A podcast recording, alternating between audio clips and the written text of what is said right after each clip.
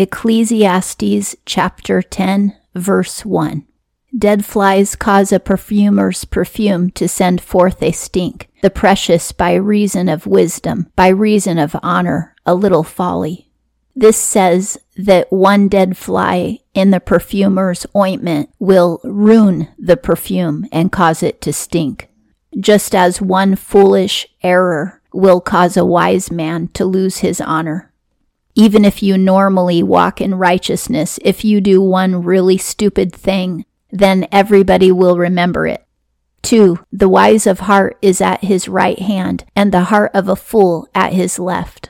The right hand is considered to be the strongest, and that's why the Lord's right hand is Jesus Christ. Here it says that a wise man's heart is strong for him, but a fool's heart is weak. 3. And also, when he that is a fool is walking in the way, his heart is lacking, and he hath said to everyone, He is a fool. Even when a fool is walking on the right path, he still shows himself to be foolish to other people. So, for instance, a foolish person may choose to go to Bible college, but if they're foolish, they're still going to end up doing foolish things, even in Bible college. 4. If the spirit of the ruler go up against thee, thy place leave not, for yielding quieteth great sinners. This says that when your boss is mad at you, don't stop working, because if you continue to work faithfully, you'll eventually be forgiven, whatever your errors were. But a lot of people just give up and they walk out permanently. So that's a big mistake, because if you stick in there, you may have to endure your boss's wrath for a day or two, but you'll still have a job. That applies to us as Christians as well. If we sin, there's no reason to abandon the faith completely. We just need to repent and get back on the narrow path with Jesus. 5. There is an evil I have seen under the sun, as an error that goeth out from the ruler. 6. He hath set the fool in many high places, and the rich in a low place do sit. Solomon is saying some leaders turn foolish people into their puppets and put them in high positions so that they can control them because they know an intelligent person they won't be able to control. 7. I have seen servants on horses and princes walking as servants on the earth. Sometimes people in authority like to live a normal life and do normal things and be responsible for themselves. And sometimes servants are allowed to stand in for those whom they serve. 8. Whoso is digging a pit falleth into it, and whoso is breaking a hedge, a serpent biteth him. It's interesting how Ecclesiastes has this general theme that life isn't fair, and then it'll slip in all of these proverbs here and there. But the proverbs usually relate to the theme that life isn't fair. So all of these proverbs are explaining things that don't seem fair on the surface level. For instance, if you dig a pit that you intend somebody else to fall into, you fall in it yourself.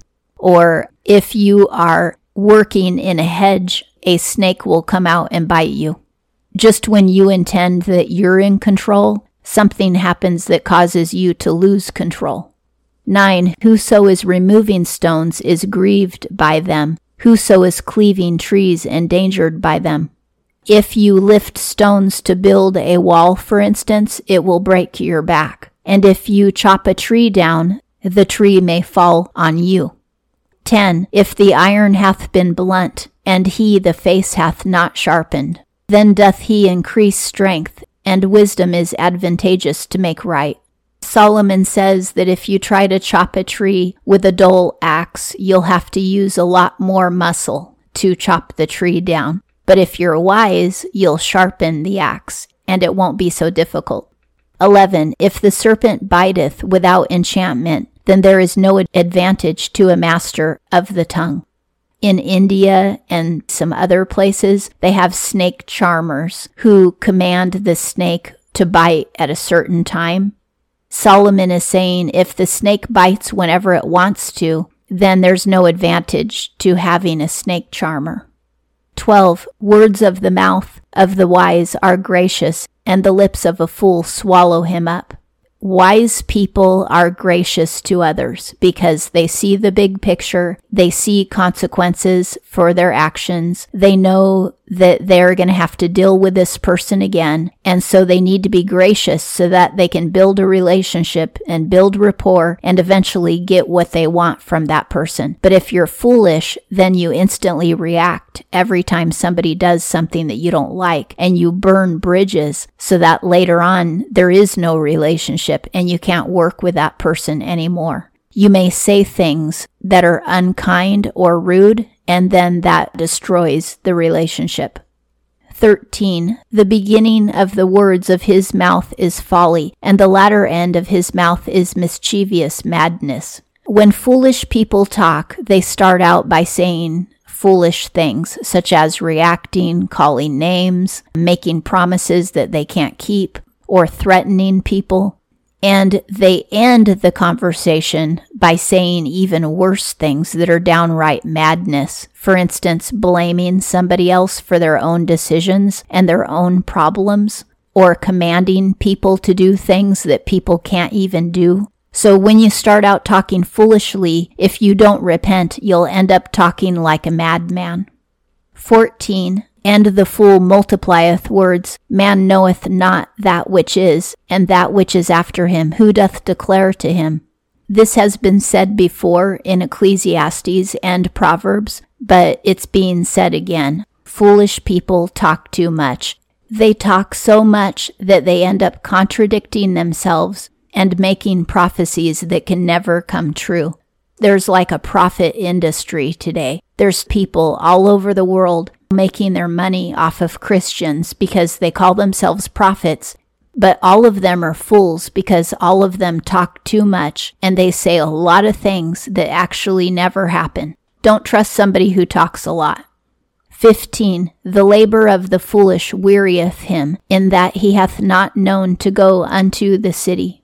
People bring their merchandise into the city to sell it. And Solomon says, a foolish man is lazy and he doesn't like to work to create a product that he can sell. And therefore, he doesn't even know how to go to the city because he's never had enough merchandise to justify making a trip.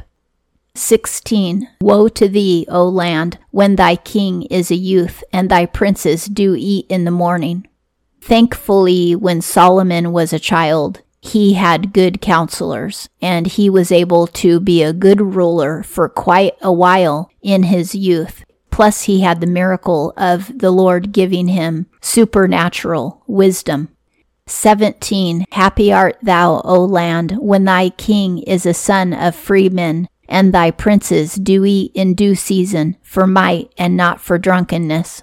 In the previous verse, he was saying a land will have woe if a king is young and if he is self indulgent. I guess breakfast was considered a self indulgent meal back then because people should be working when they get up and not eating when they first get up. It's interesting because farmers would get up and work for several hours before they came in for supper, which was the first meal of the day, but it would be served after they had done a few hours of work. So he's saying a land will be better when a king comes from nobles, meaning that he deserves to be in that position. And when princes work for their food and they don't just lay around and be gluttons. 18. By slothfulness is the wall brought low, and by idleness of the hands doth the house drop. It takes effort to maintain what you have, your property and your house. So over time, your wall will get eroded if you don't make repairs to the top of it. And your house will fall into ruin if you don't keep it up. And it's laziness a lot of times that causes houses to fall into ruin. 19. For mirth they are making a feast, and wine maketh life joyful, and the silver answereth withal. 19 says that when people want to have fun, they indulge in money, in drinking, and in eating. Indulgence is what makes life fun and enjoyable. 20. Even in thy mind a king revile not, and in the inner parts of thy bedchamber. Revile not the rich, for a fowl of the heavens causeth the voice to go, and a possessor of wings declareth the word. This is where that saying came from, a little bird told me. A lot of times, what we think we're saying in confidence or in secret, somebody hears and then goes and spreads the gossip.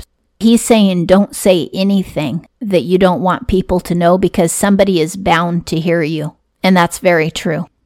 And that concludes Ecclesiastes chapter 10. In the next two chapters, Solomon will wind up his arguments and he'll come to a final conclusion that actually makes sense whereas a lot of what he said was based on materialism and the temporal world. So it doesn't really make sense to a follower of Jesus because we're not following Jesus for anything in this world. We're following him to go into eternity.